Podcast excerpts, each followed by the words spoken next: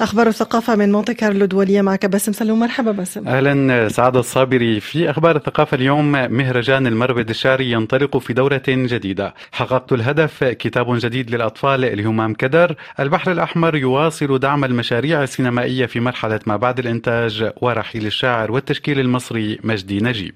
نبدأ إذن بدورة جديدة من مهرجان المربد الشعري. نعم، انطلقت فعاليات الدورة الخامسة والثلاثين من هذا المهرجان في حدائق جامعة المعقل بمدينة البصرة العراقية، وتستمر حتى العاشر من الجاري بمشاركة شعراء ونقاد من ستة عشر بلدا عربيا بالإضافة إلى العراق. وتحمل هذه الدورة اسم الشاعر العراقي أحمد مطر الذي أصدر دواوين عدة تغلب عليها لغة مباشرة في هجاء الأنظمة العربية، راجت قصائدها خلال فترة ماضية، ومنها ديوان الساعة وأني مشنوق أعلاه ولافتات التي صدرت في أجزاء عدة. كما يتضمن المهرجان قراءات شعرية وجلسات نقدية ومعارض كتاب وأخرى فوتوغرافية وفنية. يذكر أن مهرجان المربد الشعري تأسس عام ألف وتسعمائة وواحد وسبعين ويمثل واحدا من أبرز التظاهرات الشعرية في العالم العربي. حققت الهدف، مش أنا ولكن كتاب جديد للأطفال لهمام كدر. نعم يا سعادة، هو قصة مصورة للأطفال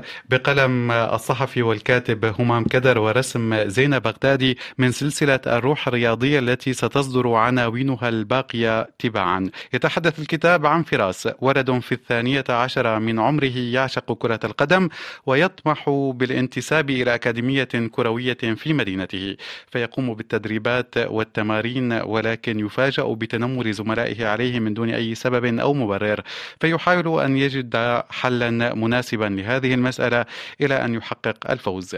فكيف عالج هذا الموضوع الحساس ليقدمه للأطفال؟ يحدثنا الكاتب والصحفي همام كدر. يعني هو قصة الأطفال دقيقة جدا، ودائما كنت أسمع أن التصدي لكتابة قصة الأطفال هو مهمة صعبة جدا. ليه؟ لأنه الطفل ذكي لماح، ما بحب المباشرة، تجي تقول له تعطيه القيمة هيك بشكل مباشر، لا، يحب قصة يستمتع فيها، هو ياخذ الإلهام بشكل تلقائي مش بشكل تلقيني.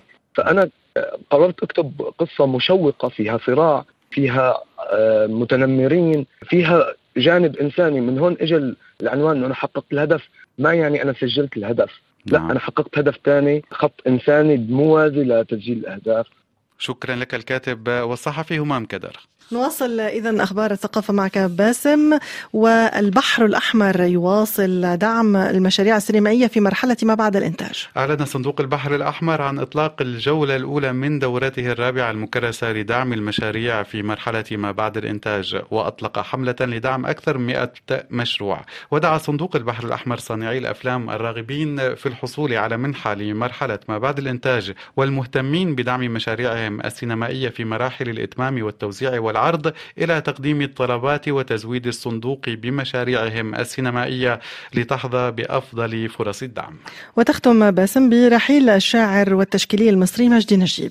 رحل صباح الأربعاء السابع من فبراير عن عمر يناهز الثمانية والثمانين عاما، متأثرا بمضاعفات انسداد كامل في شرايين القلب. ولد مجدي نجيب عام ألف وتسعمائة وستة وثلاثين في القاهرة، وتخرج من كلية الفنون الجميلة. أصدر العديد من الدواوين الشعرية، منها صهد الشتاء، ليالي الزمن المنسي، وممكن، والوصايا. وتغنى بأشعاره كبار المطربين أمثال عبد الحليم حافظ وشادية وسعاد محمد وفايزة أحمد وشريفة فاضل. كما شكل ثنائيا ناجحا في الثمانينات والتسعينات من القرن الماضي مع الفنان محمد منير، وأسهم في كتابة الأغاني لبعض الأفلام والمسلسلات مثل فيلم مولد يا دنيا وفيلم امرأة في دمي. وفي مجال الفن التشكيلي أقام العديد من المعارض الفردية، منها أساطير وشبابيك، ولقبه النقاد شاعر الألوان.